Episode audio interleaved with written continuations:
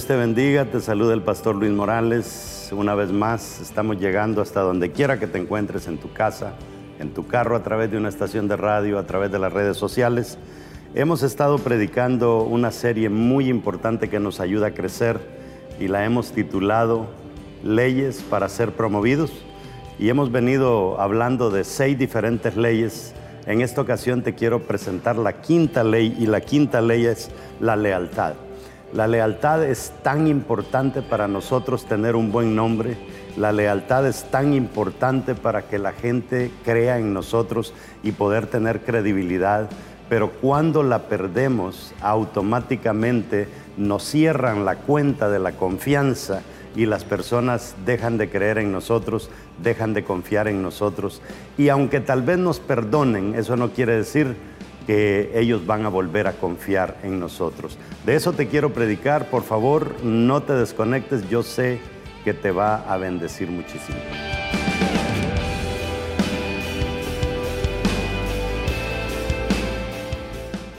Agarre su Biblia o su celular o su iPad, diga conmigo, la Biblia es palabra de Dios. Si Dios lo dice, yo lo creo. Si Él dice que tengo riquezas, soy rico. Si Él dice que tengo salud, soy sano. Si Él dice que tengo salvación, soy salvo. Si Él dice que soy su hijo, soy importante. Por eso, de hoy en adelante, nadie más me definirá. El único que me define es Dios, mi hacedor. Dele un aplauso al Señor.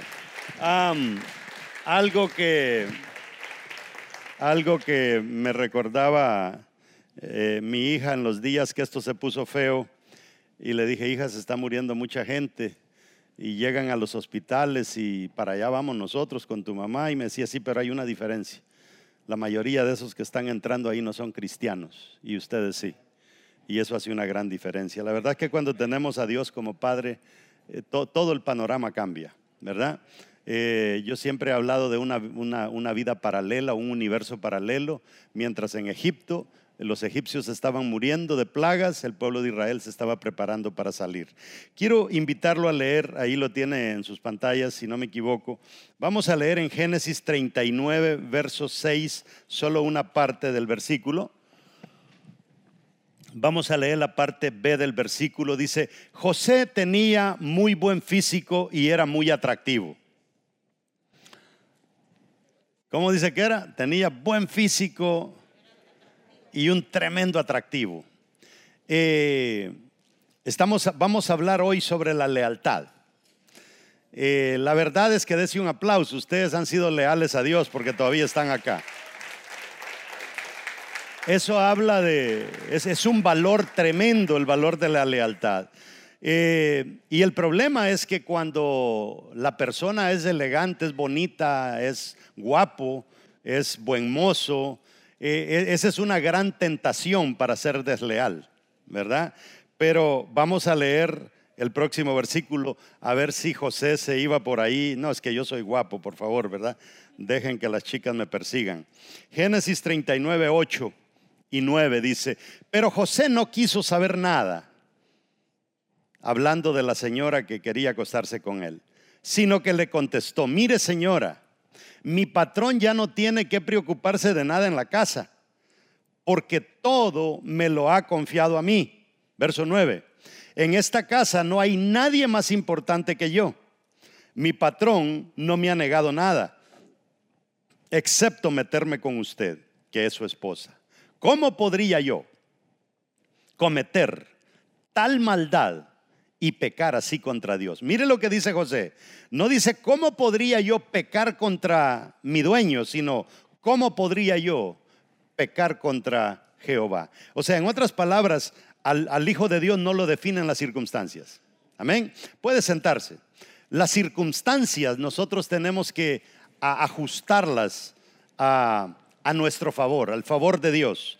Quiero darle la definición de lo que es lealtad y la mejor definición que pude armarle ahí entre todas las definiciones es que lealtad significa ser leales a otros y a Dios cuando la dificultad pone a prueba mi compromiso y lealtad. O sea, la dificultad es la que va a poner a prueba mi compromiso y mi lealtad. Estamos en tiempos difíciles, entonces la dificultad nos está poniendo a prueba. A cada uno de ustedes le entregaron un bosquejito, si no lo tiene, pues se lo hacemos llegar. Eh, es para que nos siga en la prédica. Y quiero hablarle de la, del punto número uno que queremos tratar sobre la lealtad. Estamos hablando de leyes para ser promovidos. O sea, nadie que es desleal puede ser un candidato a ser promovido. ¿Por qué? Porque es que entre más arriba llega y cuando falla allá arriba, más duro es el platanazo de la organización o de la iglesia o de todo, ¿verdad? Entonces el número uno es cosas a saber sobre la lealtad. Es bien importante que entendamos eh, a fondo qué es la lealtad. Número uno, la lealtad ya no es popular. O sea, no es algo que en esta sociedad eh, tiene gran peso. Eh, la lealtad es un valor en peligro de extinción. Fíjese que ya casi no vemos modelar la lealtad. hoy en día. Es más, los perros modelan mejor la lealtad que muchos seres humanos. Se sigue diciendo que el perro es el mejor amigo del hombre, porque es leal. Entonces las personas ya no son ni leales, pero ni a sí mismos. O sea, una cosa es ser desleal a otra gente, pero otra cosa ya es ser desleal a uno mismo. Porque el problema es que cuando yo hago algo malo que me va a perjudicar a mí, yo ya no, ni, ni en mí mismo confío, pues. es, duro cuando, cuando usted tiene enemigos afuera. Pero es más duro cuando usted es su peor enemigo. Porque usted no duerme con el otro enemigo, pero todas las noches usted se va a acostar con usted mismo. ¿Me está entendiendo? Entonces, lo que está en moda es lo contrario, es la, deslealtad. Eh, está de moda el chisme, está de moda la traición. Y, estas cosas vienen de todos sabores y de todos colores. Segunda cosa, eh, la lealtad es difícil de definir pero fácil de reconocer. Si yo le digo a usted, defíname lealtad, es que eh, no sé, ser fiel y, nos cuesta ponerle forma en la cabeza a, una definición de lealtad, pero cuando usted ve a una persona hacer algo, ese, ese es leal. O sea que se reconoce, me va siguiendo. Entonces me recuerdo lo que me decía mi papá, que tu palabra sea como tu firma. Así eran los viejitos de antes lo que decían, eso hacían y su palabra valía mucho. Eh, no, no se acostumbraban contratos en ese entonces, sino lo que decía fulano de tal, Dios me libre, es, es como, como que si fuera un documento. Entonces la lealtad tiene que ver con no hablar a las espaldas de la gente. Y yo le voy a decir, cuando uno es franco y dice las cosas cara a cara, eh, uno cae mal. Pero cuando la gente dice las cosas a la espalda, caen bien. Pero es un caer bien falso. Prefiero caer mal por decir la verdad que caer bien por ocultar la mentira. ¿Verdad? No, no funciona. Número tres, ser leal es costoso. Pero es más costoso ser desleal. Es difícil para muchos hombres ser leales a su esposa o para muchas esposas serle leales a sus esposos. Es difícil, pero es más difícil pasar por el dolor de una deslealtad. Cuando ya llegamos al tema con quién se quedan los niños, cómo vamos a dividir eh, las pertenencias, todo lo que la gente habla, por tres minutos de, de lealtad nosotros arruinamos 30 y 60 años de nuestra vida. Es terrible. Entonces hay que, hay que entender que no vale la pena, diga conmigo, no vale la pena ser desleal.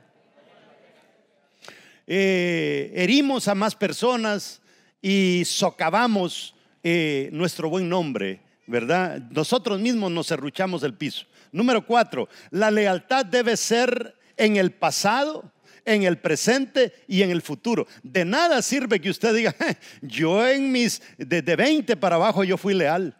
Ah, pero es que a mí muchas mujeres me hicieron tanto daño que tomé la decisión que de los 21 en adelante yo iba a tener tres novias, cuatro novias y dos mujeres. ¿De qué sirve que fuiste leal en tu juventud? ¿De qué sirve que fuiste leal ayer pero no eres leal hoy? ¿De qué sirve que fuiste leal ayer, eres leal hoy pero no vas a ser leal mañana? O sea, la lealtad es algo con lo que nos casamos y con eso vamos a morir, siendo leales. Eh, número cinco, la lealtad exige integridad y exige honestidad. Tenemos que ser íntegros y tenemos que ser honestos para nosotros ser leales. Número seis, la lealtad nos hace fiables. La gente confía en nosotros por una sencilla razón, porque somos leales. Si alguien desconfía de nosotros es porque han visto que no hay lealtad en nosotros. Y entonces cuando se pierde la confianza. Y número siete, el leal es el único capaz de perdonar a un desleal. A veces uno le dice en, en consejería de parejas, uno le dice a la esposa, perdónelo, él le fue infiel, perdónelo. Y ella dice, es que no lo puedo perdonar. Y entonces uno como consejero hace la siguiente pregunta.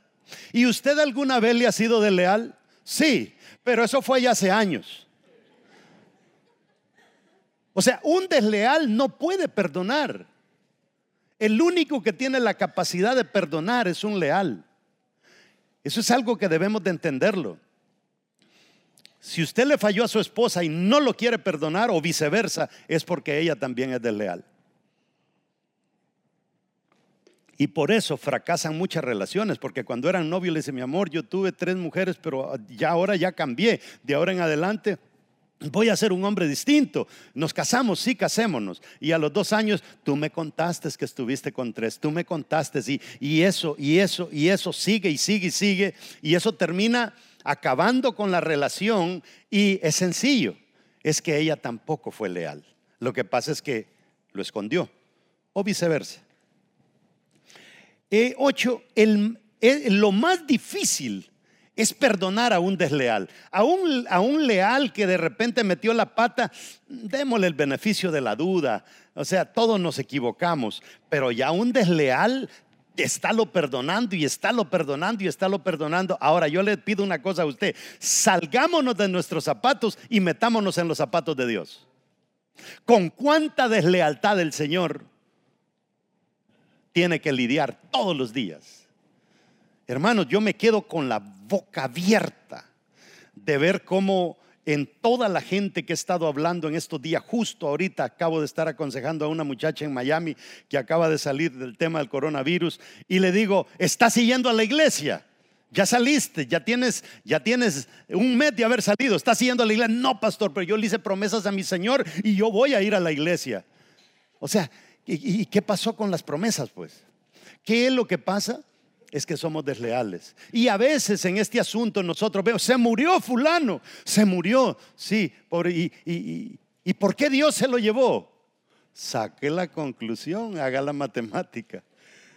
¿No será que en algunas ocasiones Dios ya se había cansado de la deslealtad? Puede ser. Entonces lo más difícil es perdonar a un desleal. Nueve, desleal e infiel, ¿será la misma cosa? Y esos están casados. ¿Sabe cuál es lo más terrible de, de todo esto? Que la infidelidad, ¿quién fue el primero que la usó? Satanás. Fue el primero. O sea que ser infiel, volvemos a diablo. Es, es, es terrible. Eh, ¿Dónde se originó la deslealtad? ¿En África? ¿En Europa? ¿En América? En el cielo se originó la deslealtad. O sea que es un pecado de alto grado. Por eso, mis amados hermanos, cuando estamos hablando de esto, estamos hablando serio. Si cuando usted es una persona que no respeta a su pareja, cuando usted es una persona que no respeta los tratos que hizo cuando dio la palabra, si usted es de las personas que no respetan cuando hizo un pacto con Dios, usted huele a diablo. Sencillamente. Judas golía a diablo. La palabra dice que el diablo se le metió. ¿Qué fue lo que se le metió? No, La deslealtad. Sí, eso fue lo que se le metió. Y se le metió el diablo. Póngase a pensar. 11. El desleal en lo pequeño lo es también en lo grande. El que se roba un dólar se roba mil. El que llega al esposo y le dice, mi amor, es que yo casi te soy infiel, solo la besé. No sin vergüenza. Eso es, eso es deslealtad ya. Sí, eh, es que es un porcentaje bajo, mi amor. Sí, ok. Yo agarro una botella de agua, la abro y le echo un poquito de, de, aguas negras de la cloaca ahí de la tubería y le echo una gotita. ¿Te la tomarías? No. Porque es que la lealtad tiene que ser pureza al 100%. ¿Están serios de que están aprendiendo o serios de que están bravos? 12. El leal es leal aún con los desleales. Qué difícil es serle leal a un desleal. Es que este es un sinvergüenza. Hacer negocios con él es fácil porque como él es sinvergüenza, nosotros también vamos a ser sinvergüenza. No. Eso es como, cuando usted, una persona que es impuntual, lo convoca a una reunión. Y dice, no, él es impuntual, le voy a llegar 15 minutos tarde. No. Nosotros no podemos caer en eso. Aunque él llegue tarde toda la vida, uno tiene que llegar a tiempo. Porque si no comenzamos a hacer uso de valores que realmente comienzan a socavar eh, la base y los fundamentos de principios en nosotros. Eh, trece, hay que respetar a un desleal. Y este es el problema, que el leal respeta a medio mundo, pero cuando el leal dice una verdad que le pegó al desleal, el desleal siente que no lo respetaron. ¿Está entendiendo? No dices que me ofendió. No. ¿Cómo que te voy a ofender? O sea, lo agarraste como una ofensa. ¿Por qué? Porque eres desleal. 14. El desleal es ingrato y el ingrato es, desleal. Si usted dice una persona es que él es ingrato, aparte de ser ingrato es desleal. Y el desleal es que él solo es desleal. No, también es ingrato. Porque, hermanos, es una ingratitud hacerle daño a una persona que no te ha hecho daño a ti. Y el desleal no le importa, él, pega parejo. Y 15, el leal es protegido por los leales. Y le voy a decir dónde existe la peor deslealtad. En las redes sociales. Cuando tú subes algo y la gente te ataca, el que te atacó, vienen 20 más respaldando al que te atacó. Y uno diría, ahí vienen 20 leales a, respaldarme, ni uno se asoma. Mejor te mandan un inbox y te dicen, mejor bórrelo. Segunda cosa sobre la lealtad. Hermanos, a mí me gusta traerles mensajes que lo van a llevar a usted a otro nivel, pero ¿sabe cuál es el problema a veces? Póngame mucha atención. Esto lo hablaba con mi esposa camino acá y lo hablaba con un líder hace dos días, tres días. En vida real tenemos un serio problema, que nosotros agarramos las personas aquí y las llevamos acá toda persona que pasa por vida real, automáticamente, no me lo puede negar, usted es elevado a otra altura. ¿Sabe cuál es el problema? Es que la mayoría de gente que es elevada a otra altura no sabe manejar las alturas. Y termina traicionando, termina haciendo cosas raras. ¿Por qué? Porque aunque aprendió mucho, nunca se pudo sacudir de él o de ella la deslealtad. Qué tremendo cuando uno habla con una persona y le dice a uno, pastor, es que yo soy fiel a las personas que invirtieron tiempo en mí. ¿Cuántos de los líderes aquí invierten tiempo en la gente? Y ahora con la cuarentena hasta el teléfono les apagan porque dicen, no me llamen, no me llamen, no quiero, yo estoy bien, bien a gusto aquí. No.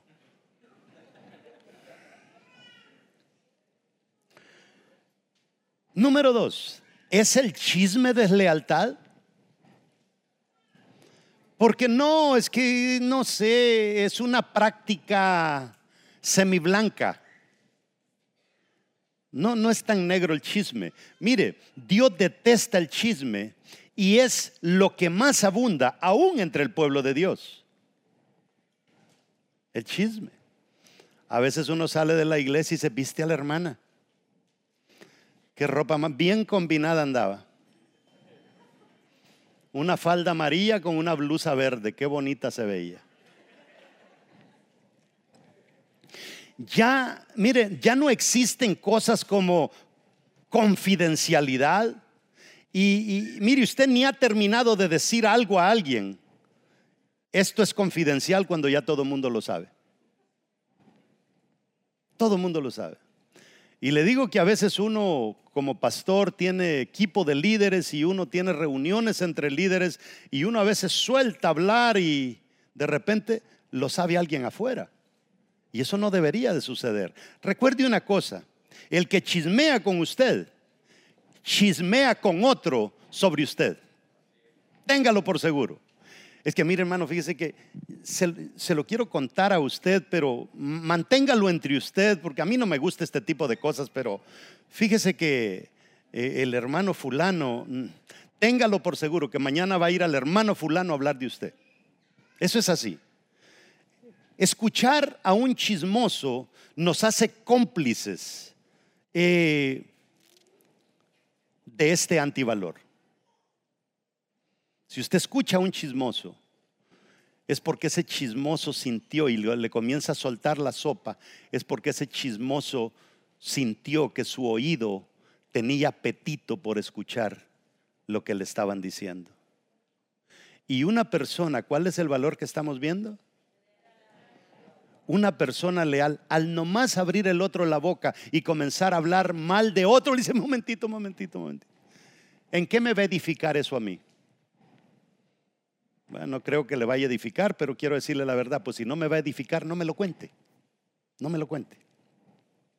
En este país hay algo bien interesante. Tratar con cosas robadas carga la misma pena que si uno se las hubiera robado. Usted lo agarran allí con una bicicleta y de repente, ¿y de dónde la compró? No sé, yo la compré por ahí preso porque usted compró una bicicleta robada. Pero yo no me la robé. Paga la misma condena. Así es la vida. Pero como nosotros venimos de, lugares donde todo se vale. Todo, todo, todo se vale. Entonces el chisme tiene que ver con robar información. Eso es el chisme. Robar información. Eh, robar reputación. El chisme. No mire el chisme como chisme de ahora en adelante. Mírelo como robar información. Mírelo como robar reputación. O sea, cuando tú hablaste mal de alguien en forma de chisme, le robaste la reputación a esa persona. Ay, que fulana anda metida como con tres. ¿Te consta? No, pero así es la bulla. Y cuando el río suena, piedras trae.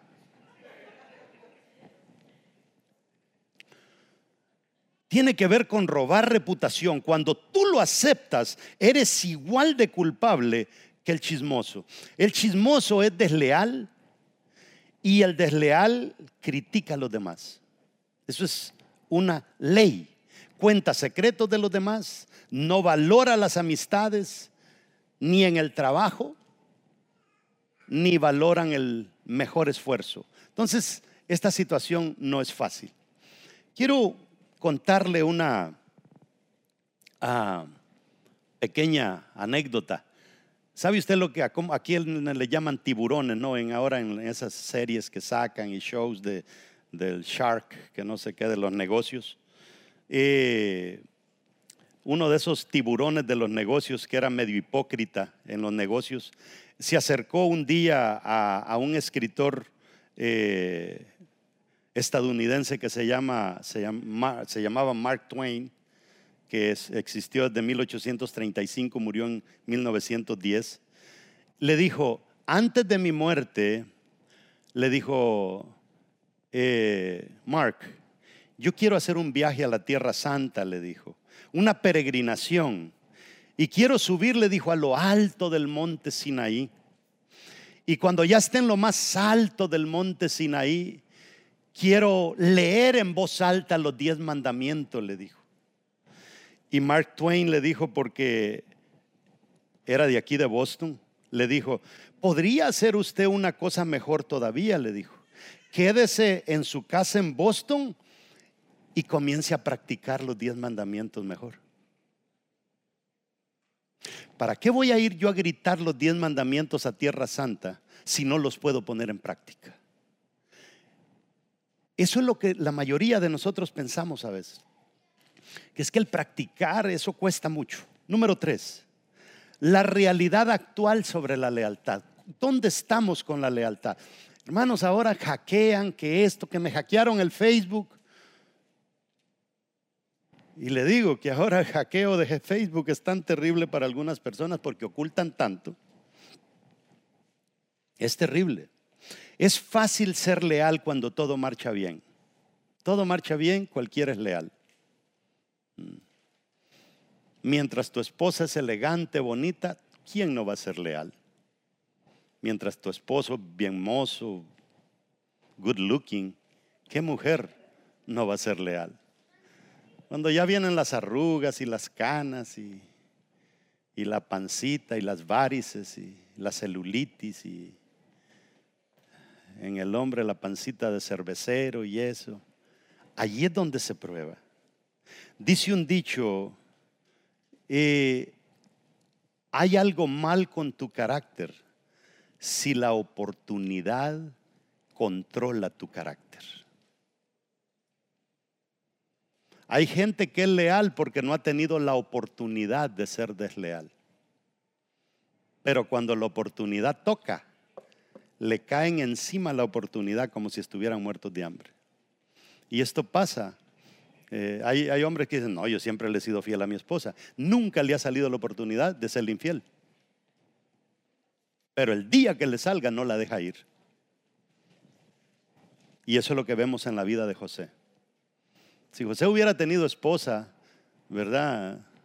Pero no, el tipo ni, ni eso había tenido, se le valía en cierta forma, porque no le estaba siendo infiel a una mujer, le estaba siendo infiel a Potifar.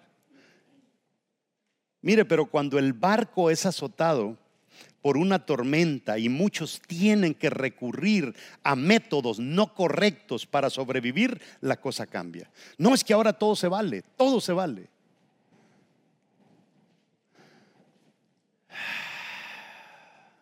Y Dios no se lo merece.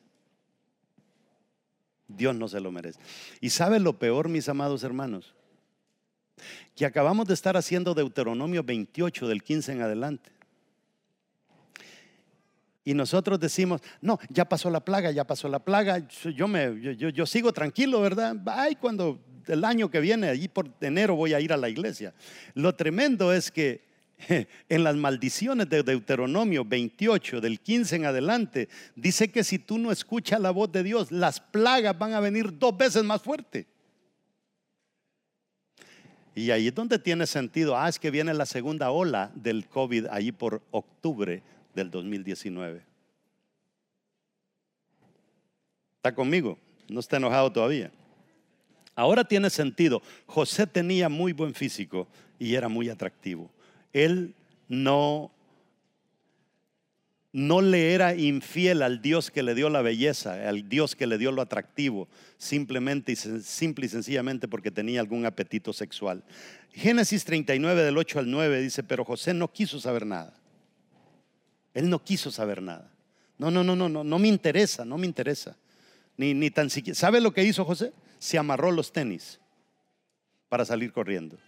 Eso es lo que debemos de hacer nosotros cuando estamos ante la oportunidad de fallarle a nuestro Señor. Porque José no veía que la falla venía ante Potifar, la falla venía ante Dios. Porque es que la falla ante cualquier hombre es pasajera, pero la falla con nuestro Dios, porque Él nunca nos falla a nosotros. Serle desleal a otro desleal, tal vez decía un dicho allá afuera, como decía, ladrón que roba ladrón tiene mil años de perdón. Ah, es que era, era desleal, se lo merecía. Así se arreglan las cosas, ¿verdad? Entonces, José era un joven atlético, simpático, Y de repente la esposa de su jefe lo comienza a acosar. Esa es la realidad de la vida de José. Y José nos enseña una lección sobre ser personas fieles. Cuando esta mujer quiere acosarlo a él, acosarlo a él y acosarlo a él, él solo pensaba en una cosa, en su Dios. Eso es lo que hacía la diferencia en la vida de Daniel, eso es lo que hizo la diferencia en la vida de Esther, eso es lo que hizo la diferencia en la vida de Mardoqueo, eso fue lo que hizo la diferencia en la vida de David, eso fue lo que hizo la diferencia en la vida de Jesús, en la vida de Pablo, en la vida de Pedro, en la vida de Juan, y eso es lo que tiene que hacer la diferencia en la vida de María, de Rosa, de Joaquina, de Doña Petra, hoy en día. Lo mismo. Entonces, lo interesante de todo eso es que José no dice, ah, es que es, que es pecado. Él no dice, no, es que es pecado. Él dice, mi amo confía en mí. Yo no puedo romper la confianza. Porque cuando yo rompo la confianza, entonces yo pierdo la credibilidad. Y la credibilidad, mis amados hermanos, es como una cuenta bancaria que yo abro en, en la otra persona. Y el día que yo cometa uno de estos errores, la otra persona me cierra la cuenta. Entonces la persona desleal anda con todas las cuentas cerradas. Nadie confía en él. Présteme 20 pesos, yo se lo voy a pagar, se lo juro por el amor de Dios. No, usted no me... A veces hay que decirle, mire, fíjese que yo realmente solo tengo dos dólares para el pasaje, para que se vaya rápido porque allí va a estar. Y no es que no le voy a fallar, no le voy a fallar. Perdone que le fallé la última vez, se lo voy a devolver también. No vuelve. José dice, mi amo me ha puesto sobre todos sus bienes. Y este es lo importante. ¿Sobre qué te ha puesto Dios a ti? A Luis lo ha puesto sobre su esposa, lo ha puesto sobre sus dos niñas, lo ha puesto sobre él, lo ha puesto sobre su familia. Y cuando nosotros fallamos, le fallamos a todos. ¿Cómo puedo hacer tanto daño? Dice José. ¿Cómo puedo hacer tanto daño? O sea, en la mente de José la deslealtad era un daño terrible. Pero ahora ya no, ya, no tiene mucho sentido eso. Fíjese que me contaban esta anécdota. ¿Cuántos de ustedes han visto un carro Rolls Royce? Son carísimos. Creo que un Rolls Royce vale como de 250 mil dólares para arriba, los buenos. Entonces la Rolls Royce eh, buscaba introducir uno de sus modelos de carro a Alemania. Alemania y plata, dijeron, vamos a meter eh, nuestros carros, este, este, modelo lo vamos a meter eh, a Alemania. Y pensaron, ¿cómo le vamos a llamar al modelo? Y dijeron, le vamos a llamar Silver Mist. Suena bonito en inglés, que traducido al español quiere decir neblina plateada, más o menos por ahí. El problema fue que cuando van a hacer un estudio de mercadeo, eh, se percataron afortunadamente a tiempo de que mist en alemán significaba estiércol y estuvieron a punto de lanzar un carro que el modelo se iba a llamar estiércol color de plata. ¿Quién podría comprar ese carro? O significaba también porquería. Entonces, ¿qué es lo que hicieron? Eh, buscaron otro nombre. Y entonces salieron con Mist Stick, así le pusieron al modelo del carro sin darse cuenta que la traducción alemana de ese término era bastón de estiércol. ¿Cree usted que se vendió el carro? ¿Quién va a... Venga a ver nuestro modelo. ¿Cómo se llama? Por decir estiércol, no que la palabra es otra. Se llama bastón de... Póngale usted la palabra. Cómprelo, es lindo, mire, color plata, los asientos son de cuero. Sí, pero es un bastón de estiércol. ¿Era bueno el carro? Lo máximo. Los Rolls Royce son de lo mejor. Pero el nombre lo desgraciaba. Y nosotros somos iguales, nosotros somos un Rolls Royce hecho por Dios. El problema es que no hemos sabido vivir nuestra vida y nos hemos puesto bastón de estiércol sin darnos cuenta. Y nadie nos quiere comprar. Nadie confía en nosotros. aunque lo que Dios hizo es tremendo y grande. Pero nosotros, por haberle, habernos dado un mal nombre, por habernos dado una mala reputación, a veces la gente deja de creer en nosotros. Amados hermanos, vale la pena proteger este valor. ¿Cómo se llama el valor? Lealtad. Póngase de pie.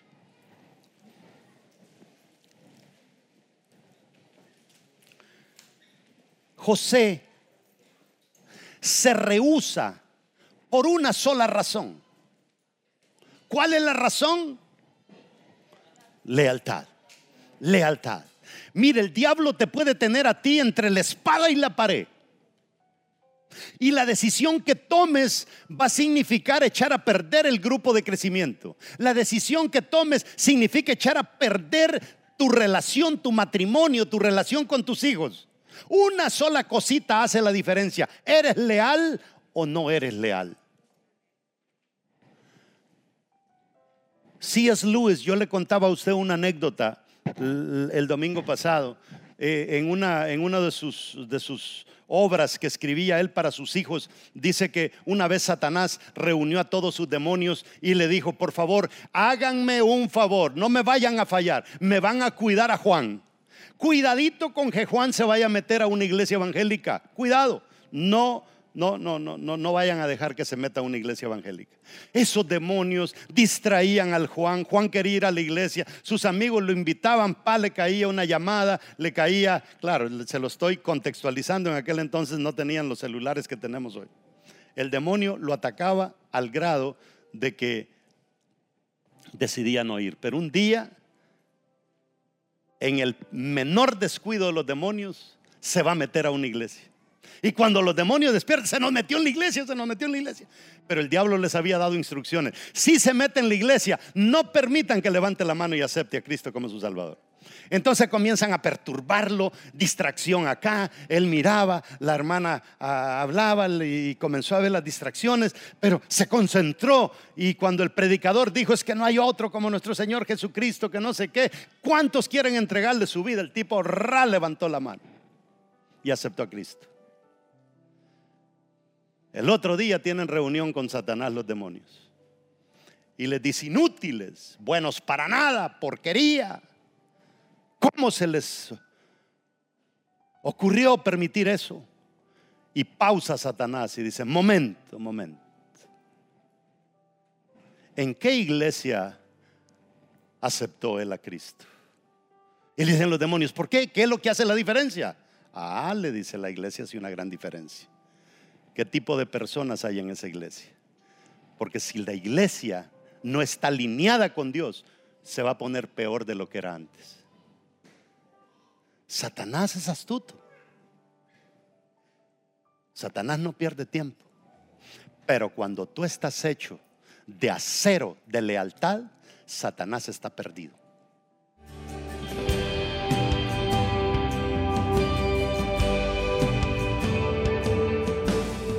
Espero que esta prédica te haya bendecido. Hemos estado hablando bastante sobre lo que es la vida de José y cómo José era una persona que modelaba la credibilidad. Era un hombre que dice la palabra del Señor en Génesis 39, 6, que José tenía muy buen físico y era muy atractivo. Y ese es el problema que tenemos hoy en día, donde hay muchas personas bastante atractivos y se reclinan mucho en ese atractivo al grado de que comienzan a fallar y se convierten en personas desleales, personas que pierden su credibilidad.